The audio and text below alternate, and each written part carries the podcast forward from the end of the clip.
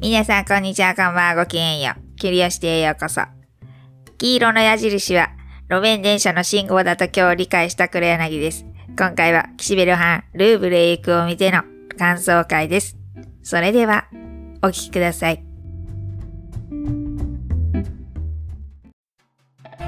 ねえ、起きなよ。ほら、こっち向いて。これ、手首につけてるの分かってる？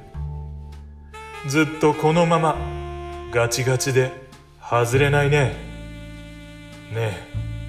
あのさ頼むから外してくれない？一晩中これだったんだけど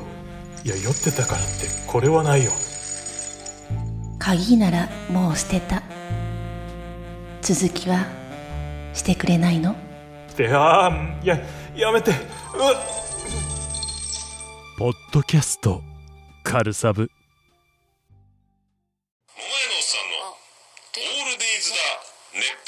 はい、えー、実写映画、岸辺露伴ルーブルへ行くを見に行ってまいりました。今年の5月の26日より、えー、公開されました。岸辺露伴の、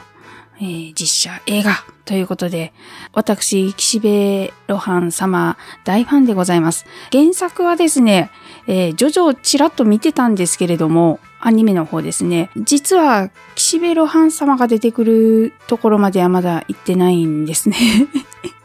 なので、原作を知らないという。えー、初めに知ったのはですね、NHK の夜に会ってた岸辺露伴は動かないというドラマですね。これ、と、なんで見たかっていうのはですね、まず、なんかジョジョの関係らしいよっていうのと、へえ、NHK でそんなアニメのなんかドラマっていうのもあるんだとかって思って、高橋一生さんがですね、結構好きなので ほーっと思いまして、えー、見始めたところがハマってしまい、えー、今ではですね、この高橋一生さんの岸辺露伴、もう大ファンでございます。もうね、ビジュアルがですね、なんと言っても、あの、素敵。はい。えー、そういう感じで 映画初めてですね。これは絶対見に行かないといけないと。国が始まった頃からですね、もうそわそわとしておりました。えー、早速ですね、あの、休みを合わせて見に行こうかなと思ったらですね、いつも行ってる映画館ではやってなかったんですね。あのー、地元の映画館でもやってると思ったらやってなくて、ショックで、えっ、と、近くはどこでやってるんだと探しましたら、えー、長崎の方、長崎市内の方に行かないと見れないということで、まあ、この運転がですね、私、あの、長崎市内の運転ものすごく苦手なんですよね。まず、路面電車が走ってるっていうのが、まあ、道が急に狭くなったりとかですね、右折レーンがめちゃくちゃ狭いとかですね、あの、もうとにかくあの、わけのわからない信号があったりとかですよ。黄色の矢印信号とかあるんですよ。もう、ああいうのが怖くて。で、毎日一度路面電車、えっ、ー、と、路線、あ、路線じゃねえや。線路の上を通過しようとして、ふわーんと鳴らされたこともあったりして、もう結構恐怖なんですよね。ならね、電車で行けよってね、いう話なんですけれども、まあ時間的にもちょっとああまり余裕もなかったので、長崎市内の方まではですね、だいたい車で1時間ちょっとぐらいかかるので、えー、電車とかに乗り継いで行ってると結構な時間かかっちゃうんですよね。なので、まあ、これでは間に合わないと。なんと、岸辺露伴の上映がですね、1日2回しかなくて、午前中の、えー、と11時15分と、えー、夕方の6時何分だったかなからの上映しかないっていうので、もうね、あの、主婦はですね、夕方から映画を見に行くなんて、しかもこの2時間もある映画をね、ゆっくり見てる暇なんてないわけですよ。ね、明日も仕事だしっていうことで、やっぱ午前中を狙って行きました。もうとにかく時間に余裕がないので、もう頑張って車で行こうということで、車でもうおっかなびっくり行ってまいりまして、えっ、ー、と、長崎市内のそのアミュプラザの映画館なんですけれども、私はアミプラザ実は初めて行ったんですね。駐車場がですね、わからなくて、アミプラザ専用の駐車場があるのかどうかっていうのもよくわからずに、えっ、と、調べたんですけど、なんか、近隣の駐車場を使えってことかなとか思いながら、えー行って、で、とにかく、あの、やっぱりね、道に迷うというか、通り過ぎちゃいまして、アミプラザを。線路の上を渡るような感じで右折しないといけないところがあったんですけれども、そこをやっぱり通り過ぎちゃいまして、ちょっと先のところでぐるっと回って出てきてってしたんですけど、まあ、入り口がちょっとわかりづらいこと。しかも今なんかすごい工事をやってて、本当入り口がわかりづらくてですね、駅にとりあえず入ったんですけど、駅の近くにあった駐車場にもうここでいいやって、あそこがきっとアミュだろうっていう感じの建物は見つけたので、で、そこに止めて歩いて、えー Google マップを出すと、まあ徒歩2分とかってなってたので、あ、いい、2分ぐらいだったら歩こうと思って、そこに止めたんですけれども、なんとそこ、アミプラザと提携してない駐車場だったらしくって、割引が効かんじゃないのとか思いながら、まあまあでも、あの、大好きな岸辺露伴様に会うためでしたのでね。もうこのぐらいはしょうがないかっていうか、まあ自分がね、あの、運転苦手っていうのが、まあ苦手っていうか、長崎市内の運転は苦手ですね。うん、なんか難しい。慣れればね、どうってことないんでしょうけど。まあね、次回はですね、もしそこでしかやってないっていう映画を見に行くときはですね、電車で行こうかなと思いました。はい。まあね、私のその、もうね、あの、変なね、運転のことはいいんですけれども、とにかくですね、もう、岸辺露伴、ルーブルへ行く、見て参りました。なんとかかんとかですね。ネタバレはなしで、お話を、感想というかですね、していきたいと思います。まずですね、やはりですね、この岸辺露伴は高橋一生さんしか演じられないなと改めて感じさせられる作品だったと思います。やっぱり、ね、ビジュアルがね、なんて言うんでしょうか。浮世離れしてるっていうか、こう、ルーブル美術館の、あの、いろんな絵画と並んで立ってもですね、全然その絵画に負けない、華、華やかさではない。なんでしょうか。ビジュアル？うまく表現できないんですけれども、やっぱね、岸辺露伴様だなっていう、あの、様付けして呼びたい感じのですね、あの、雰囲気、オーラっていうのがですね、出ていて、もう映画館で見るとまたですね、格段、もう、ま、格別というか、はい、大きなスクリーンで見る、えー、岸辺露伴、高橋一生さんの岸辺露伴、やっぱり最高でしたね。まあ、パンフレットをですね、事前に予約注文していたもので、まあそれがですね、ちょうど映画を見に行く前日に届いたんですよ。なんでちょっとパラッと見てたんですけれども、まあまあ、とっても素敵。もうかっこいい。その先もちょっと見たかったんですけれども、映画を見てからあのご覧くださいっていうことだったので、あ、そうあ見見れない。絵だけパラパラと、写真だけパラパラと見ましたけど、やっぱりね、かっこいいですね。そして、え若い頃、まあ、17歳の岸辺露伴っていうのが出てくるんですけれども、この17歳の岸辺露伴を演じたのが、なんか、えっと、なにわ男子というジャニーズメンバーの、なんか、長尾さんとかいう人みたいですね。雰囲気っていうか、なん、なんでしょう。岸辺露伴、私の感想としてはですね、岸辺露伴の若い頃なんで、もっとこう、大人びた感じというか、透かした感じというか、まあ、もう少し変わった感じなのかなと思ったんですけど、まあ、偏屈じゃないですか、岸辺露伴ってね。あの、偏屈ぶりが全くなく、なんかまっさらな、あの、なんか普通のね、少年という感じで、なんかちょっとね、物足りなさは感じつつ、いや、ビジュアルはですね、OK だと思うんですよ。バッチリだと思うんですけれども、あ、なんかちょっと思ってた感じとは違うなぁと。あ、でも、岸辺露伴はこういう少年だったんだなっていう感じで見ましたね。バッチリこれも17歳の岸辺露伴、想像つくわっていう感じの若い岸辺露伴ではなかったですね。とってもなんかピュアな感じの、えー少年でした。で、えっと、木村文乃さんですね。七瀬という女性役で、えー出てらっしゃいましたが、まあ、とってももう色気がですね、すごいんですよ。なんでしょう。私一番初めにこの木村文乃さん見たのがですね、マザーゲーム、あの、お母さん役シングルマザー役のドラマだったと思うんですけど、あれもね、毎回なんかちょっと涙しながら見てましたけど、なんかその時の印象があるもので、まあ、ファブルではね、結構ちょっとこう、陰な感じの役というか、ね、あの、だったんですけれども、今回のこの木村文乃さんですよ。なんかね、色気が増して、もうすごい妖艶で、あの、女性でも見ててちょっとこうドキッとするシーンがあったりとかですね、本当ミステリアスなあの七世役っていうのがですね、とっても謎のね、女役っていうのがすごく合ってらっしゃると思います。ね、木村文乃さん。もうね、前はね、ただのこう可愛らしい、ただのって言ったら失礼ですね。可愛らしい感じの女優さんだなっていう、うん、だったんですけれども、なんかこう、いろいろ、あの、色濃くですね、あなんでしょうか。うまく言えないな。なんかこう、深い感じのですね、女優さんになられたなと思ってみました。あともですね、まあ、いろんな、ね、あの、岸辺露伴のあの、おばあちゃん役とかでですね、出てらっしゃる方とかも、あ、この方はなんか見たことあるぞっていう 方ですね。有名な方ですよね、きっとね。安藤正信さんとかですね、出てて、まあまあね、あと池田亮さんとか、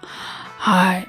出てて、わあ、なんかすごいなーって思って見ましたね。みんなそれぞれがなんか変な人たち みんな、いつも、いつもそうですよね。岸辺露伴も変な人、もうほんと変な人なんですけど、周りの人たちもほんと変な人たちばっかりですよね。泉さんとかもですよ。あのね、助手のね、とかも、あの、岸辺露伴を超える変な人だと思うんですよね。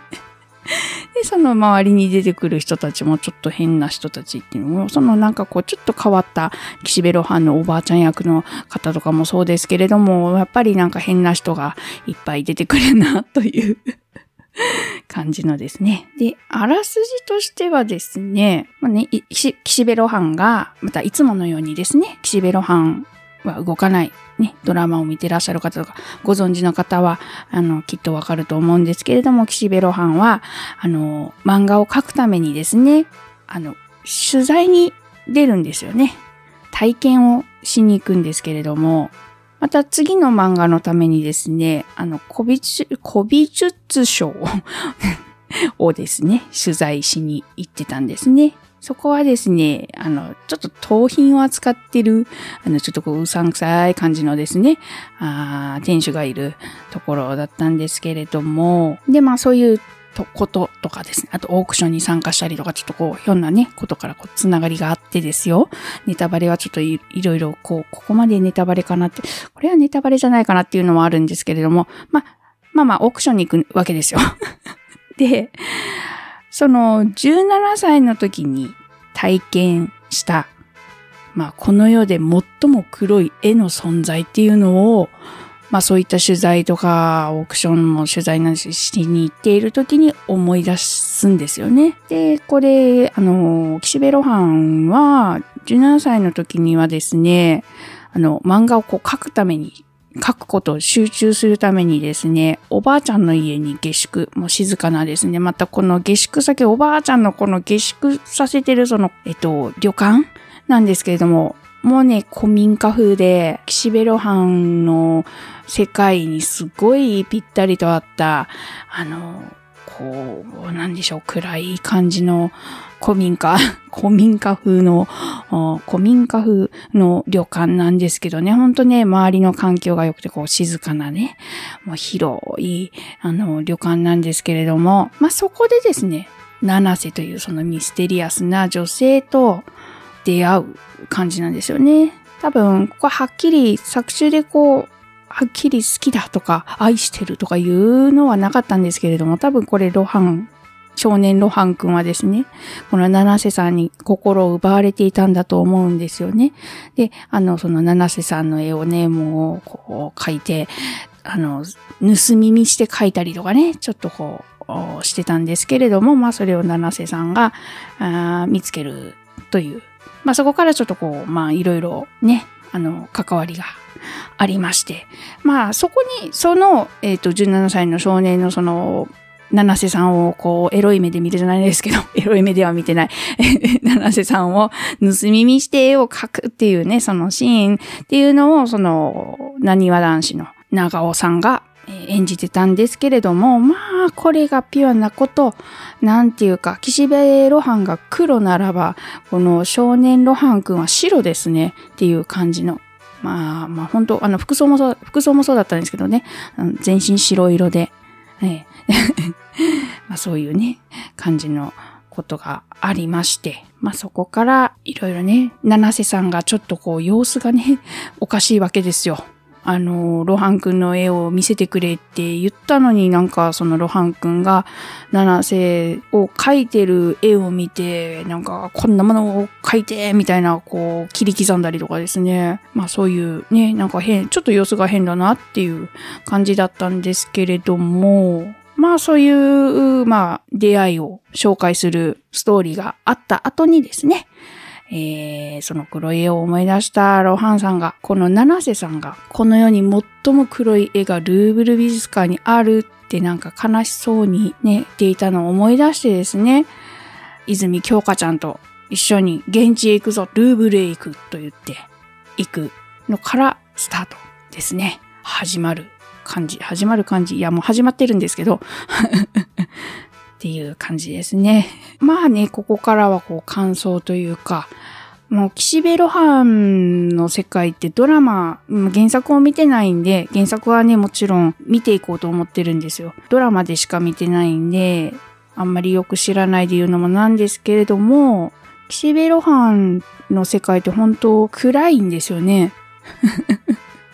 暗くて、ちょっとじっとりしてるんですけど、まあそこでうまいこと、あの助手の泉京香ちゃんが、まああの子もちょっと変わってるんですけど、あの子との掛け合いとかでちょっとほわっと、たまにほわっとあったかいっていう感じとか、岸辺露伴も暗い感じ、一見冷たい感じなんですけど、まあ非常に弱いところもあって、繊細なところもあって、人、ちょっと人間らしいところもあったりとかして、ちょっとっていうかだいぶ人間らしいかもしれない。あの、自分の思うがままに生きていたいという感じだと思うんですよね。読めないのは、一番読めないのはね、泉京香ちゃんかなと私は思うんですよね。あの助手の。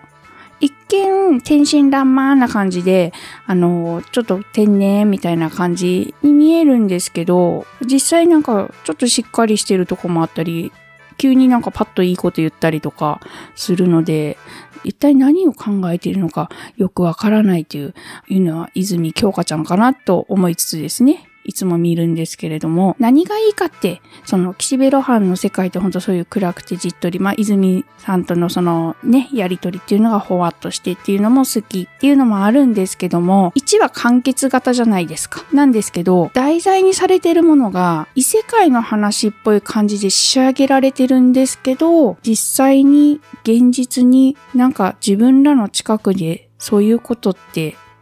起こったりとか、ああ、いいよ、ヘブンズドアとかはないですけどね。あの、スタンド使いがいたりとかいうのはないと思うんですけれども、あの、ちょっとした言葉だったりとか、えっと、人がやった行動によって、あの、ほんのちょっとのね、好奇心とかでやってしまったことがこんなことになってしまうとはっていうような、えー、こととかですね。そういうのが、あの、題材にされてて、非常に、あの、ちょっとね、近く近くもなく遠くもなくっていう題材を使われているので、なんかね、ゾワッとするっていうのがちょっと癖になるっていうのもあるんですよ。そして、最終的にお話は完結するんですけど、これってやったらいけないことですねとか、これはダメですよとか、善悪をはっきりさせないでもやっとさせた状態で終わるっていうのが、なんかその後またね、ちょっと悶々と私はね、考えるんですよ。自分だったらドガン、ド、ドガンって どうしてたかなとかですよ。こういう場合ってこういう風な切り返ししてたしてたかもしれないなとか、自分ももしかしたらああいうことしちゃったかもしれないとか、まあいろいろちょっとね、後からいろいろこう想像を膨らまして考えさせるためになのかわかんないんですけど、ふわっとしか完結しないっていうのがなんかね、癖になる好きなところなんですよね。今回はこの映画、えー、岸辺露伴の過去の話、えー、どういう過去だったのかっていうのも出てくるっていうことだったんで、あなんていうか、まあ、完結、完結する感じなのか、どうなのか、映画ってなったし、まあ舞台もね、ルーブル美術館というあんなところね、すっごいところだしっていうので、まあちょっとこう、どうかなって思ってたんですけど、時間は長いんですけど、いつものように、あの、私の感想としては、いつもの岸辺露伴だなと思いましたね。あの、始まりもそうですけど、終わり方も何かを残すというか、ふわっと、これは絶対にダメなことですねっていうのをバシッと決めつけないというか、そういうこう、ふわーっと解決する終わり方。ああ、これぞ岸辺露伴だと思いながら 見ましたね。そしてですね、こう、渋い。全体的に渋いんですよね。何もかもが。同じように、こういう渋いサスペンス的なもので好きっていうのがスペックというドラマなんですけれども、渋いですよね。なんかそういう要素があるなと思いますね。まあ、岸辺露伴が渋いっていうのもあるんでしょうけれども、作品全体的になんかこう渋い、かっこいいっていうのですね。ありますね。もう映画でさらにそれが、あの、増してましたね。増し増しでした。渋さが増し増しでしたね。あと映画館なので、アクション系というか、その、まあ、スパイダーマンとか、そういうの見に行ったりとかして、やっぱり私はアクションも好きなので、そういったちょっとこう、戦う、戦うシーンっていうのはないんですけど、まあそういうちょっと乱闘とかそういうのもあったりとかするのかなと思ってたんですけれども、そこも映画だからと特別にそういうところがひどくあるっていうわけでもなくですね。なんでこう、刺激が、そういったアクション系の刺激が欲しい方は、ああ、物足らないなーっていう感じがするかもしれませんね。なんかこう、じとーっとじっくり考えながら映画を見るっていう 感じです。全体的にあの映像もずっと暗い感じですしね。ルーブル美術館の映像っていうのが思ったより少なくて、もっとルーブル美術館がバンバン映るのかなと思ったら、まあ、そこまではなかったな。思ってたより少ないかなっていうのはありました。しかし、美しいですね。ルーブル美術館。映像ではね、やっぱこれもね、一つね、映画館で見たいなと思った理由でもあるんですよね。やっぱり、あの、テレビで見るのと、あのでかいスクリーンで見るのでは全然ね、画質とかも違うと思うんですよね。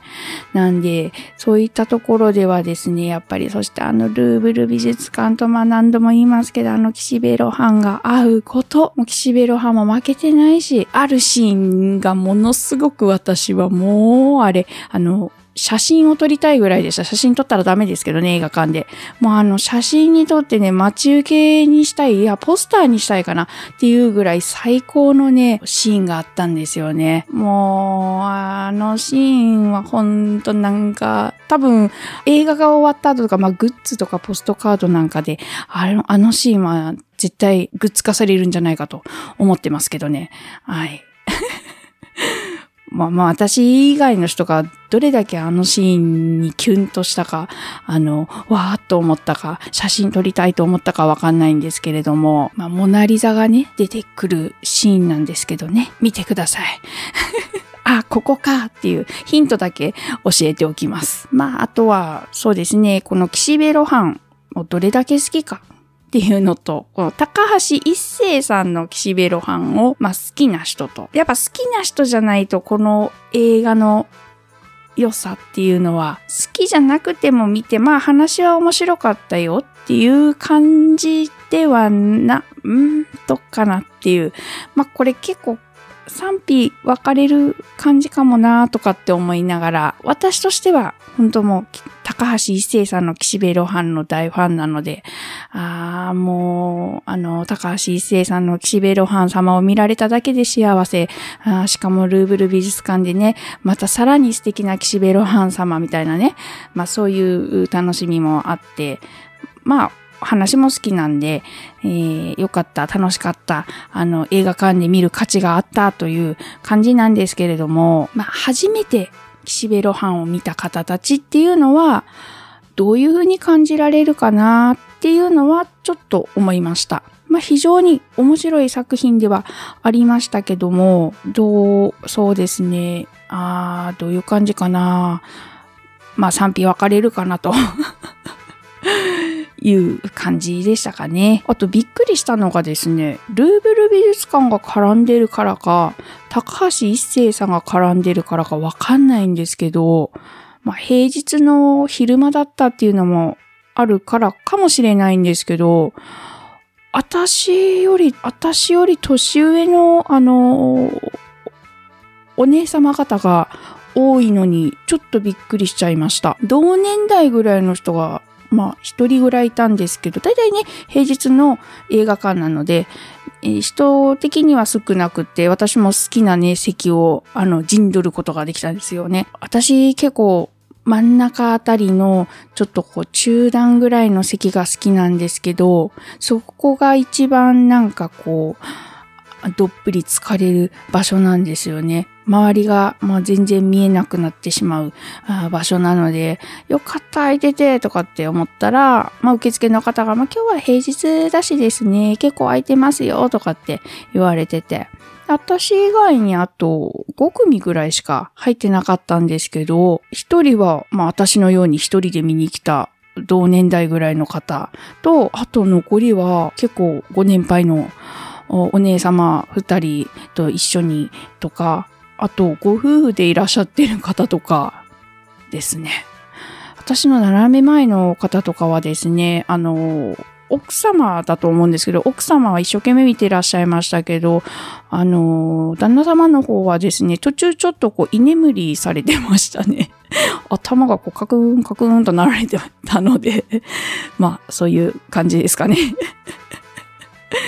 内容的にもですね、やっぱりこう急展開があったりとか、ドカーンと激しいアクションシーンがあったりとかですね、そういうのがないので、うん、なんでしょうね。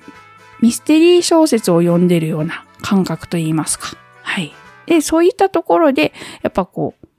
苦手だなって思う人と、ああ、面白かったっていう方と分かれるんじゃないかなと。あの、タイプの好みの問題ですね。はい。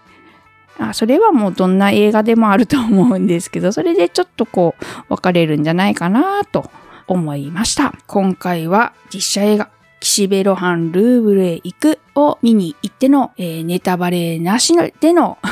神神やネタバレなしでの感想でした。皆さんも、えーぜひ、岸辺露伴ルーブルへ行く見られたら感感想などお聞かせいただくと嬉しいです。それでは、ありがとうございました。日本の発展は北九州の俺が握るインダストリアルシティオーバーレッド日本の食は北海道に任せとけ豊かな大地に海の恵みうさこピンク二人合わせて北北カフェのんびり不定期で配信中私、あの、テンションないわ。でも俺はちょっとやりたかったかな。じゃあちょっとやってみて。やだ。あのー先日なんですけど、うんうん。近所に住んでるハシビロコウが不動産屋で広い家を探してたんだよね。あー、わかる。でも、あいつら動かないじゃん。だから、広い家とか意味なくないって。掃除も大変だしね。そうなんだよ。俺も掃除って苦手で、リアルな姉と弟の衝撃の会話が日常に溶け込んでくる。ぶっ飛び兄弟くだばな。毎週土曜日0時配信。ハシビロコウって誰？ん？ハシビロコウん？芸能人？え？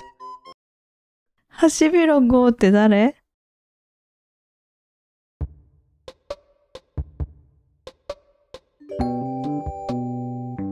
キュリオシティでは皆さんのお便り、ご感想お待ちしております。ツイッターハッシュタグはひらがなでキュリオシティ。gmail は ringo.curiosity.gmail.com またはツイッター公式アカウント DM よりお願いします。お便り待ってます。